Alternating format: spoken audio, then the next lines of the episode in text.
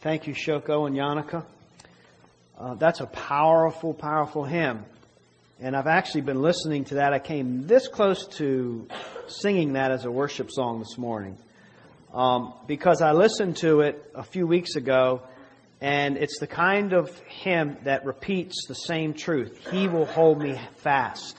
And I found myself thinking that all week and, and humming that tune. He will hold me fast. I thought our congregation needs to hear that and learn that hymn. And so they taught it to us this morning. Maybe we'll see it in the near future in our worship lineup. Well, good morning. It's good to see you in the house of the Lord this morning. And we are in the Gospel of Matthew in chapter 20. And we will avail ourselves to God's holy word because God reveals himself to us in his word. So if you want to learn about your Savior this morning and the kingdom, that he is establishing on this earth, please turn your Bibles to Matthew chapter 20. Just as a quick recap, um, as I was sitting there thinking about the, the message and what we have already learned and in Matthew, it's kind of ironic, and I, I really never noticed it till actually as I was thinking just a few seconds ago about this message that Jesus is not only in a mode where he's turned his attention to his disciples right now, he's in a, a discipleship mentoring mode because very soon he is not, he will no longer be on this earth. And so he's preparing them and equipping them to lead. But in doing that, you'll notice that a lot of these teachings really clash with our human way of thinking. And we'll see that this morning the principles of the kingdom often clash, I mean, head on with the fleshly, worldly way of thinking that makes sense to us. So we've already seen that Jesus often um, rejects those that the world holds in high esteem and then accepts those that the world has written off. And then in Matthew chapter 19, we also saw that Jesus rewards those who really haven't earned it or worked for it. Now, he rewards those fairly in the sense that if it's, if, if it's a deal that we've worked out or terms that we've agreed to, but he also rewards those who didn't work the full amount. And that teaches us that the kingdom operates by grace and we are just, we're born with a works mindset, which often has us saying, God, you owe me. I worked for it. The kingdom operates by grace.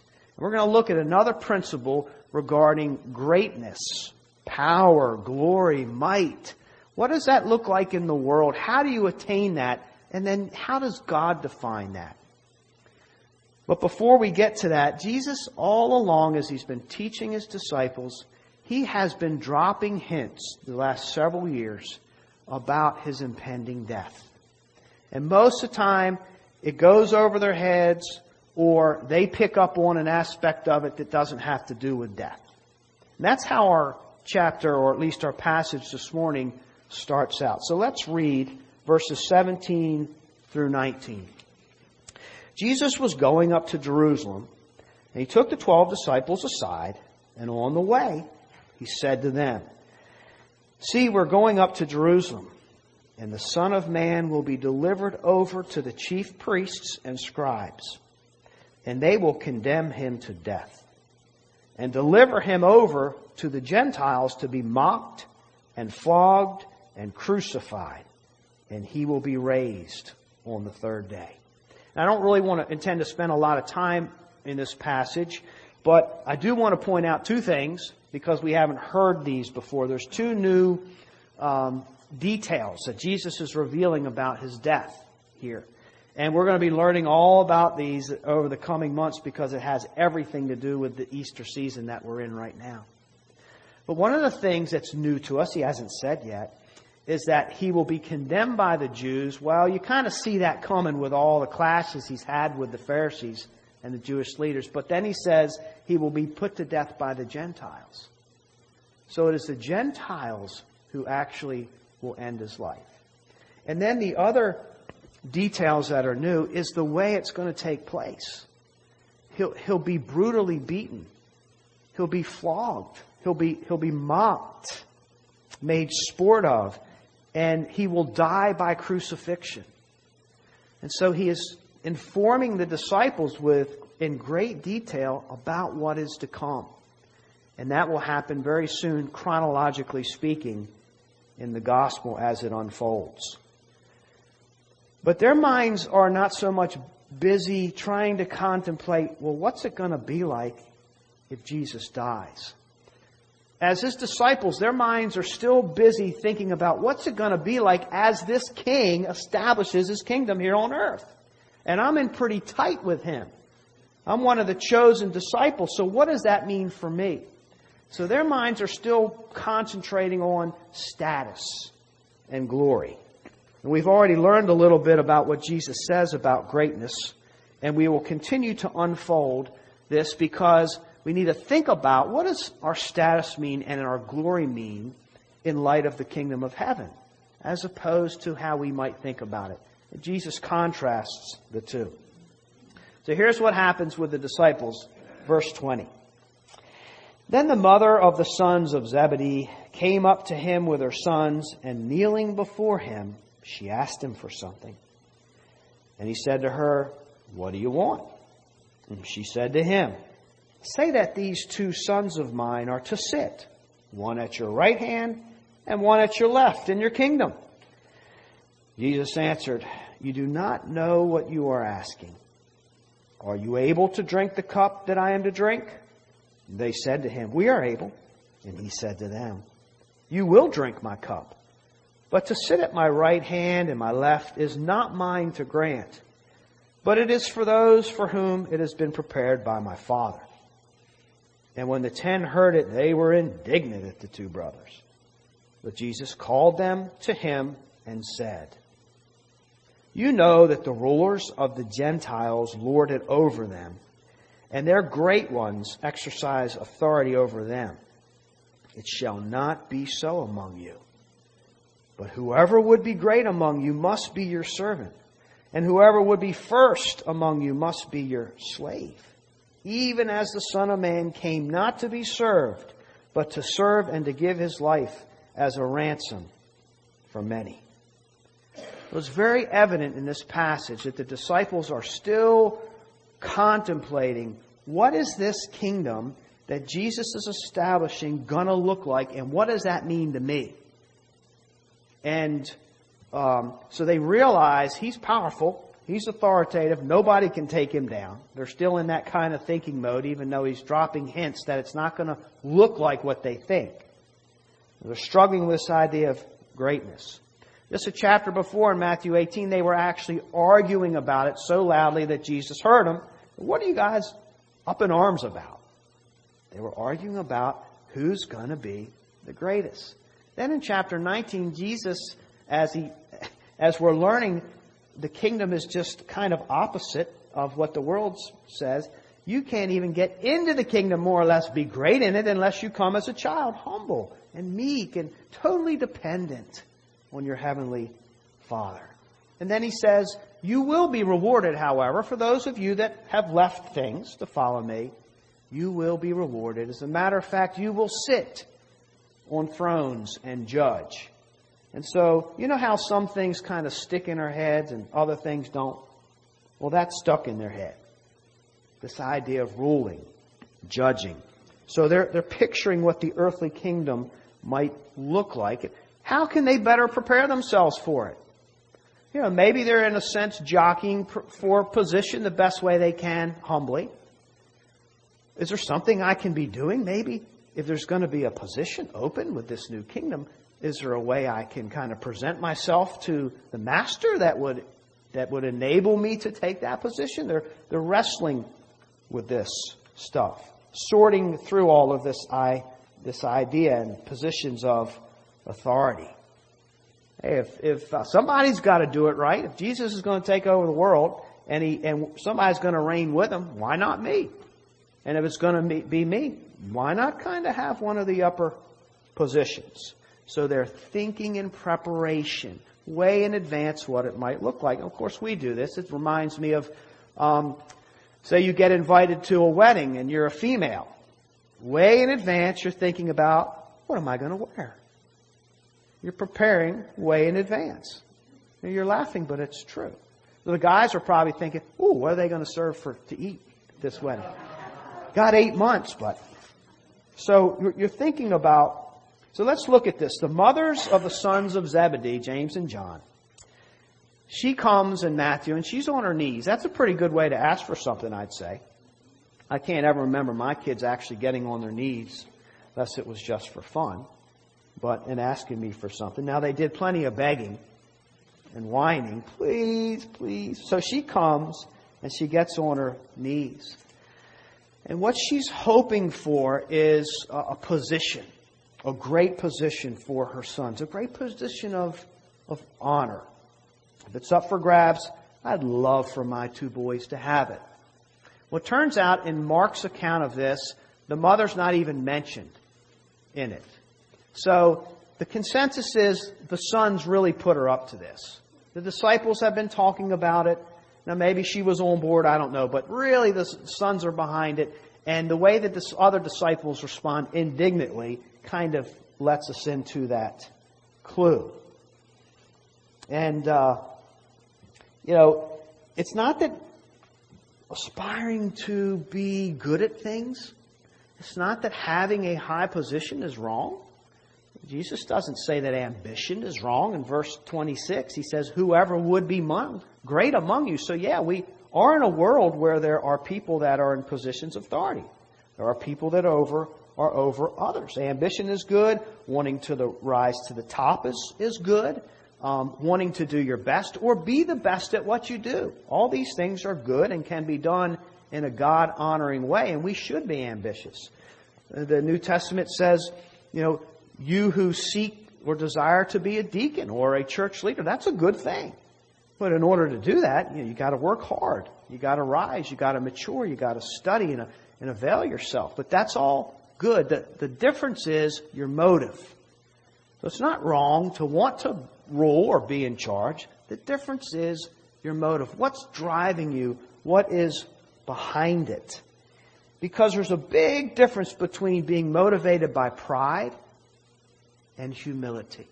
Being motive, motivated by really wanting just to serve myself and be in charge?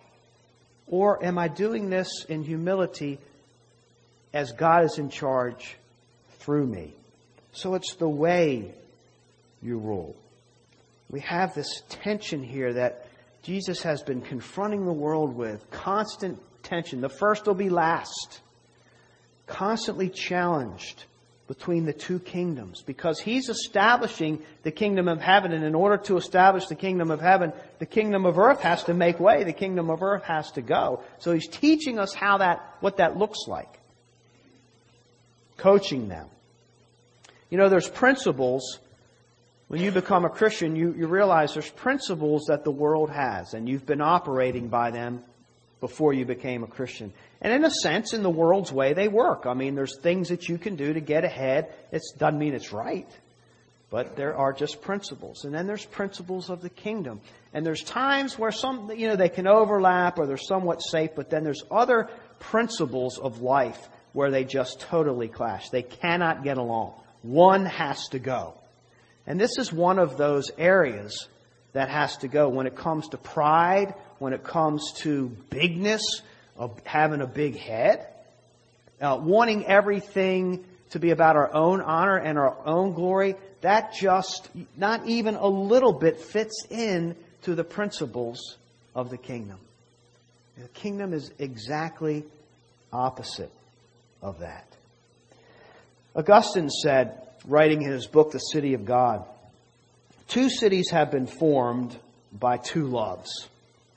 The earthly by the love of self, even to the contempt of God.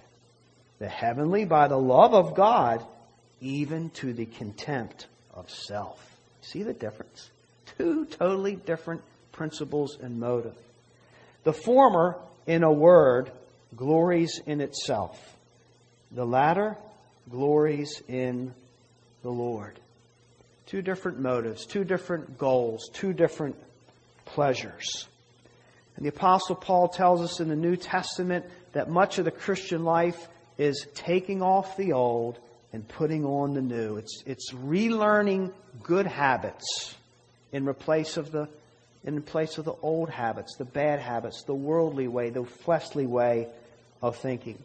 John Calvin wrote, For so blindly do we all rush in the direction of self-love that everyone thinks he has a good reason for exalting himself and despising all others in comparison.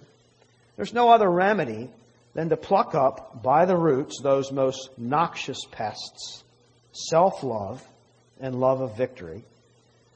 This the doctrine of Scripture does.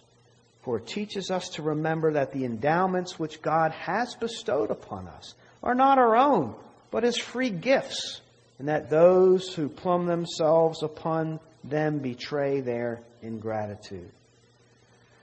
It's a whole different mindset. So if I am better than somebody else, maybe that's because God enabled me, provided me with that skill, that gift or talent. It, it really is all about Him and what He can do through me.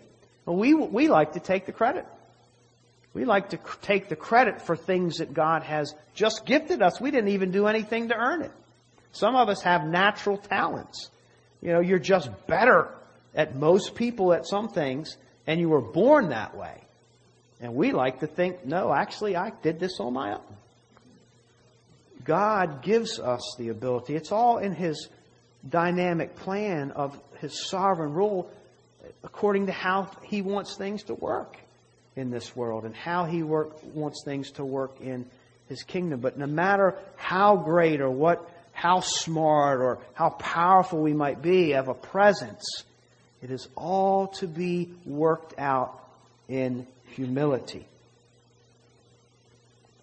So, whether we uh, are great or small. So, looking at ourselves too much, at the expense of God, mind you, clashes with the kingdom. Pride, self pride, this idea of power, self power, clashes with the kingdom. And that's exactly what we have here. It's a self-love and pride that go together. It's all about me. I want to be noticed. I don't want to be taking orders. I want to be given orders. I want to be the one with my picture on the front cover, not somewhere in the back with a little teeny picture. It's all about self glory, being a big deal, so that people will think much of me.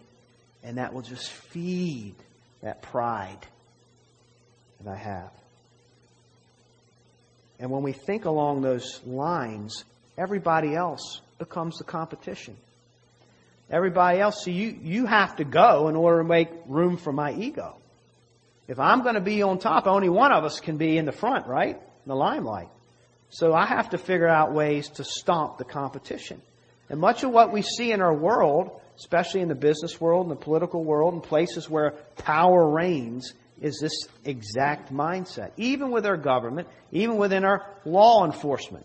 I've probably been, been watching too many law enforcement shows lately, but I can't help but to notice how all the different compartments clash with one another to the point where they don't even cooperate with one another. Now maybe it's just on TV, but I doubt it. I think it's in real life. All these egos. They want to be the one to get the arrest. They want to be the one to take the person down. It just feeds it competitively. You know, soon we're going to be contemplating the passion of Christ, the cross, and the death and the suffering. We're going to be reminded of the, the agony. What did Jesus suffer? And he comes before Pilate, and it's an amazing scene because Pilate's, Pilate's like, I don't get this. He looks at Jesus. I don't get this. You're a king? Where's your kingdom? Where's your army?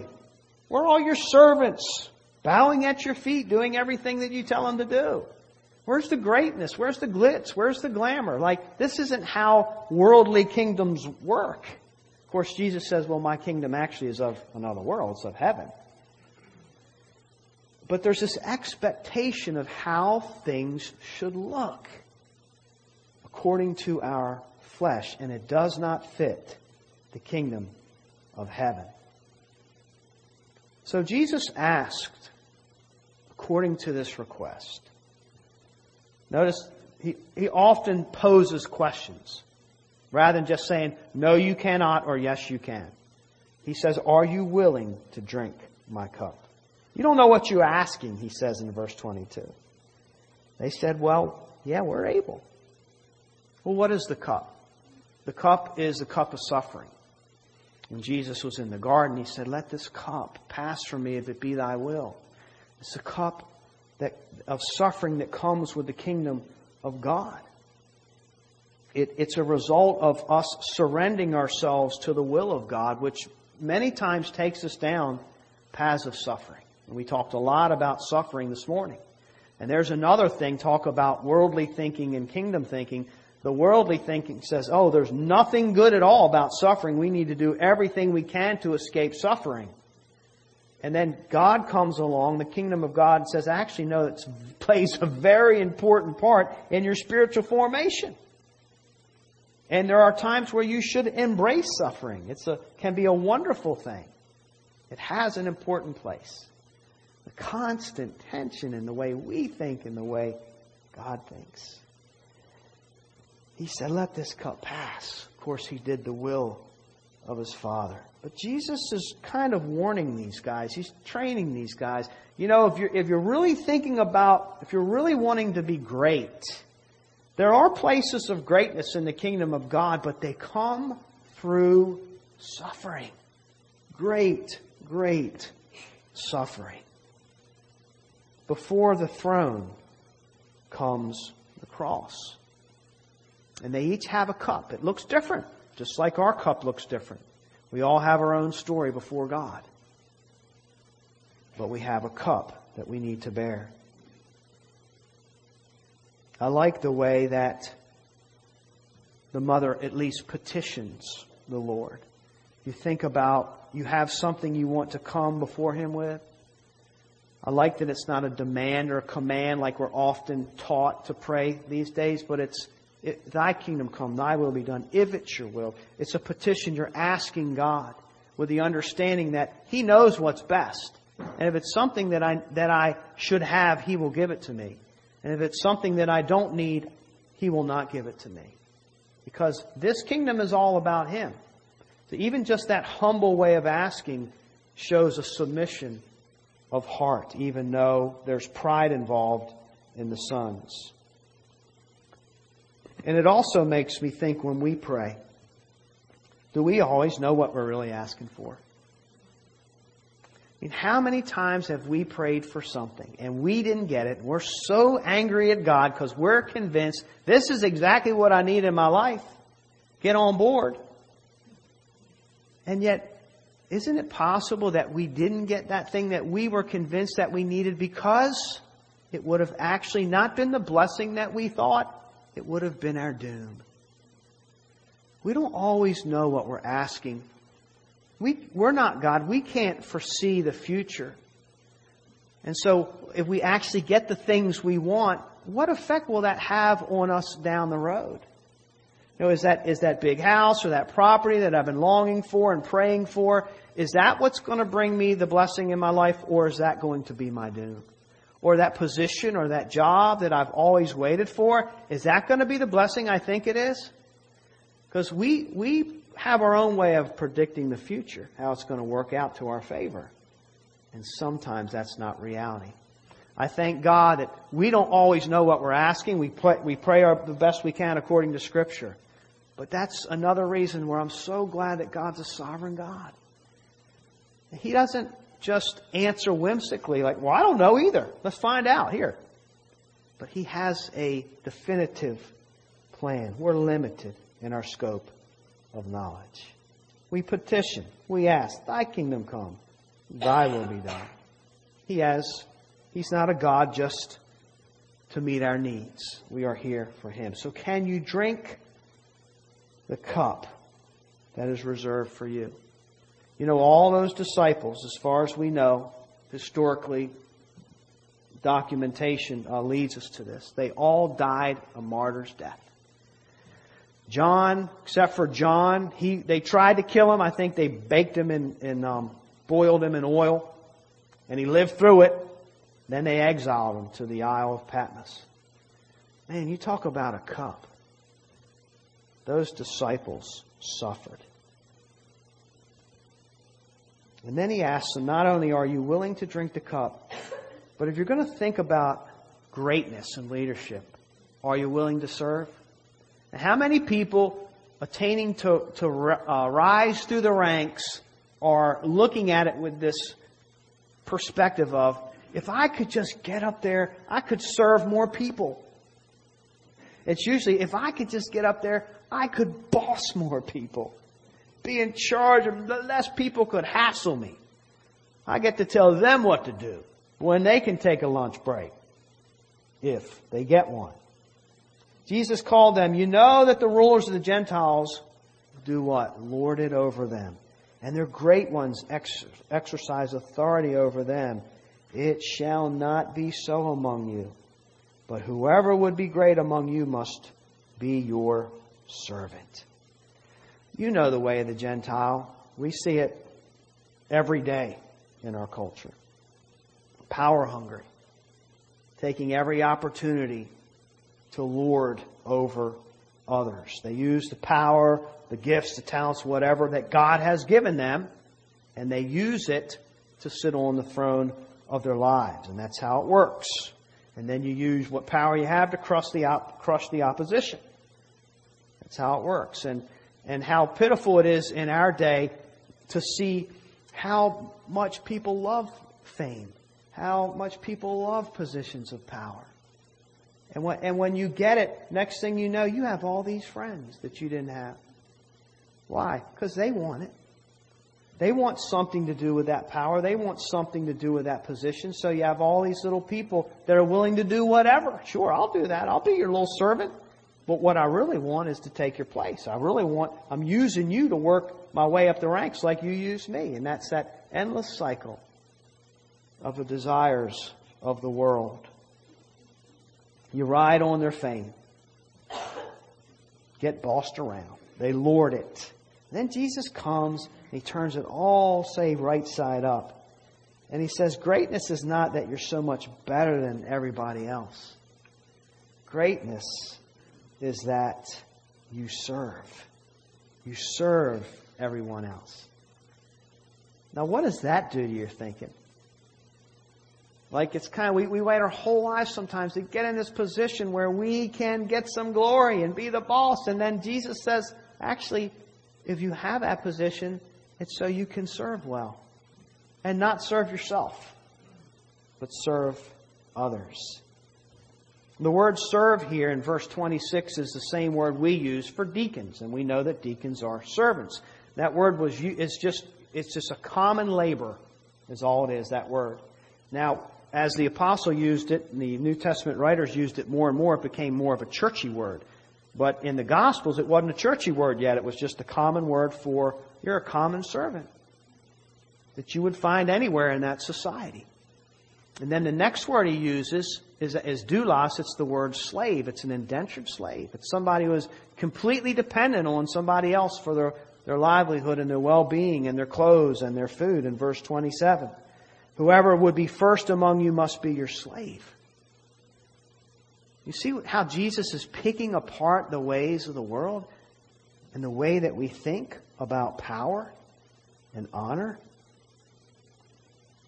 They use their God given powers and their craftsmanship and everything that God has given them, and they use it to serve, to bless others, to lift others up, at perhaps even the expense of their own. They care for them, they give themselves, promote others rather than self. That's a hard thing to do, isn't it? I don't know, is there, is there a day that goes by where we have not in some way promoted ourselves in our thinking? And I know it's so hard to think along these terms when we are literally immersed in a culture that thinks exactly opposite and actually trains us exactly opposite. Trains us how to think about ourselves and our place in this world and how to think about other people. We are immersed in a self-promoting culture. And again, that's the principle of the world. It's just what you do to get ahead. You lie about yourself. You make yourself look a whole lot bigger and better than what you really are, and it kind of works. In our culture. It's like expected when you're reading resumes and things. And we're all about feeling good about ourselves, getting liked on Facebook, screaming about our own rights and what we deserve in this world. All the, a lot of the divisiveness that we see on television these days in our, in our political and our cultural life, it has to do with just really loving ourselves and being persistent and consistently demanding that I get my way for crying out loud because I am important. And my rights really should trump your rights. It's more important for me to feel good than for you to feel good. So make way. And these days we have to be proud about everything. Have you noticed it? You can't just like be yourself or join this or join that. You have to be proud about it. You have, you have pride this and pride that. Everything is about pride. And that's, that was the Roman culture, by the way. Very, it was built on pride. And humility was considered an absolute weakness. Like you don't get anywhere with a humble attitude. You fight your way to the top. Same thing that we see in our culture. You know, a large part of what's happening today. By the way, no culture can really thrive, more or less survive, when the motive is self glorying or pride. Why? Because the fact of the matter is, in order to, to thrive, to get anywhere, we have to know how to get along with one another. We have to know how to work with one another. And when you're in departments that are all self seeking, nobody can trust anybody, everybody knows that they're just looking for a way to catch some dirt on you, it makes, it, it just, progress cannot be had. And this is exactly what we see in our culture. Everybody turning against the other person. How can you get anywhere with that kind of attitude? You can't. Pride and arrogance is what is a killer. It happens in our family life. It happens in our relationships. If we're all just looking out for our own interest, you know, we have to be a team. We have to trust each other and le- le- legitimately care for one another. Or why would I want to do anything for you if I know that around the next corner all you're going to do is cut my throat? And that's the culture we live in, and it's exactly the opposite of what Jesus is teaching. That culture falls apart. Jesus is, is knitted together. It's that unity, it's that oneness of mind and community mindset. Sadly, this same attitude finds its way into the church. Pride, arrogance, self focus, do everything for myself. Finds its way into the church, but it doesn't take quite that, uh, the, the attitude of being really out there. It's a little more subtle. But a lot of the best sellers in Christian books these days is all about self promotion. Feeling good about yourself, your self image. You'd think if you, the world says if you just get the right self image, all your problems are, are solved.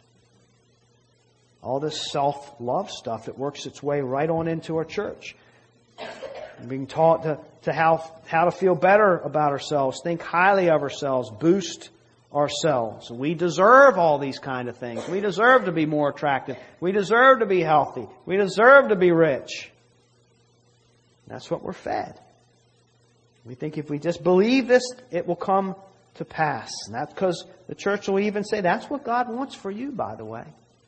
To be rich, to be beautiful, to be perfectly healthy, to not suffer at all, not even have a gas pain after you eat Mexican on Sunday. None of that stuff. It's, it's of the devil.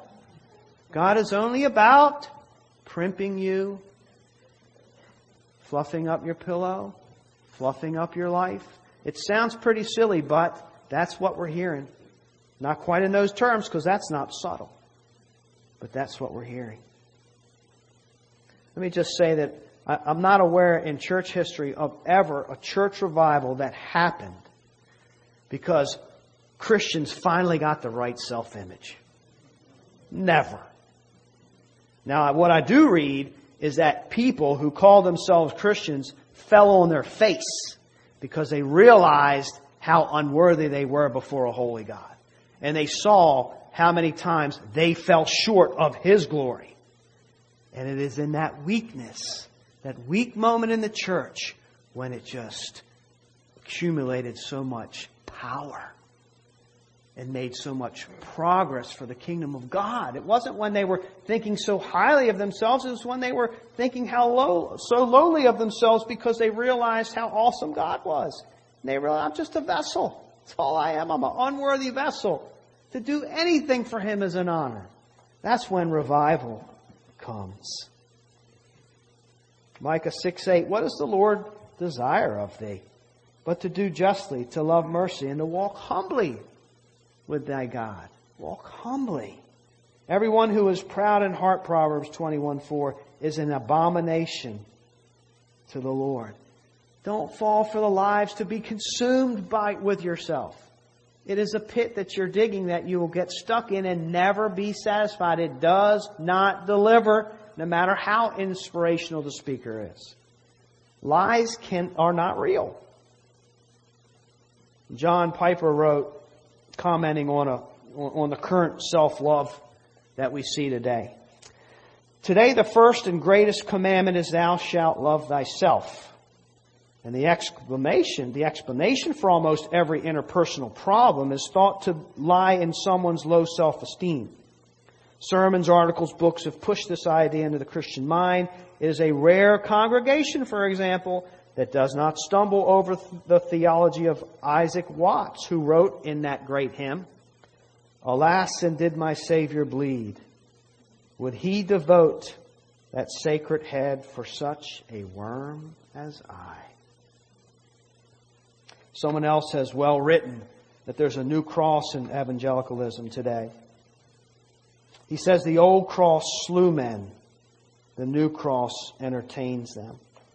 The old cross condemned, the new cross assures. The old cross destroyed confidence in the flesh. The new cross encourages it. The old cross brought tears and blood. The new cross brings laughter. The flesh, smiling and confident, preaches and sings about the cross.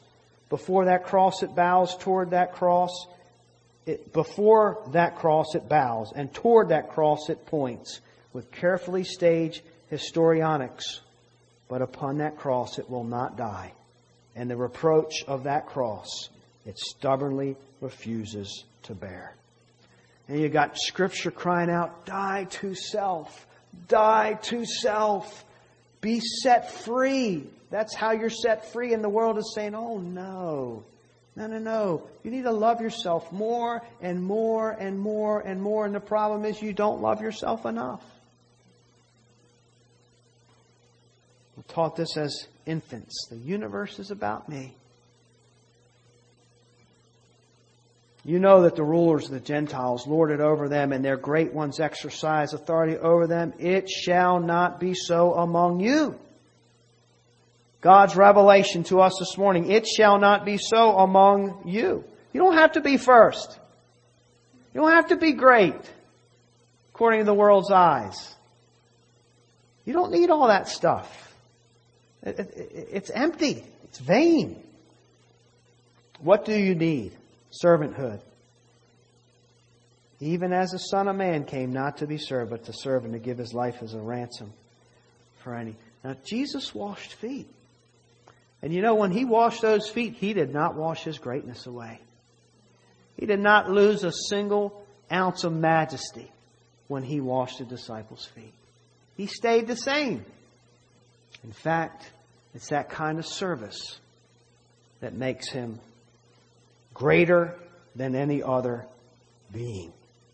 And that servant came to save that which is lost and to give his life as a ransom for any many. I'll pay the price.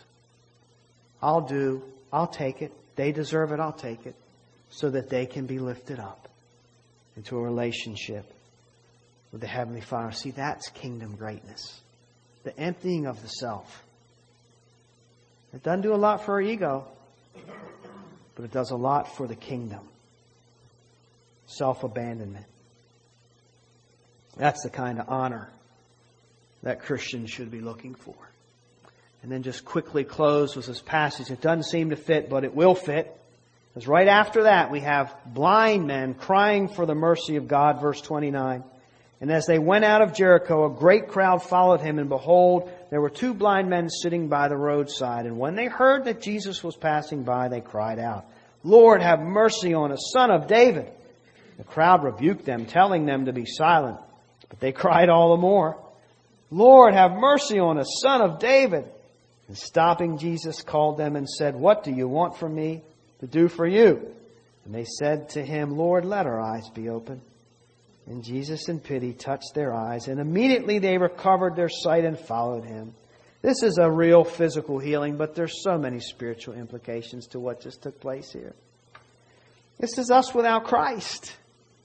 Beggars, blind, stuck in darkness. We can't help ourselves, try as we may. We're desperate. And the difference between not seeing and seeing that stands between you is the mercy of God, and that's it. So what do they do? They cry out for it. And that's what humble believers do. They're constantly crying out for the mercies of God. Not me, but you. I must decrease. You must increase. Have mercy on my soul, O Lord. And that's when the glory of God becomes the most manifest in our lives. May God bless the preaching of His Word this morning.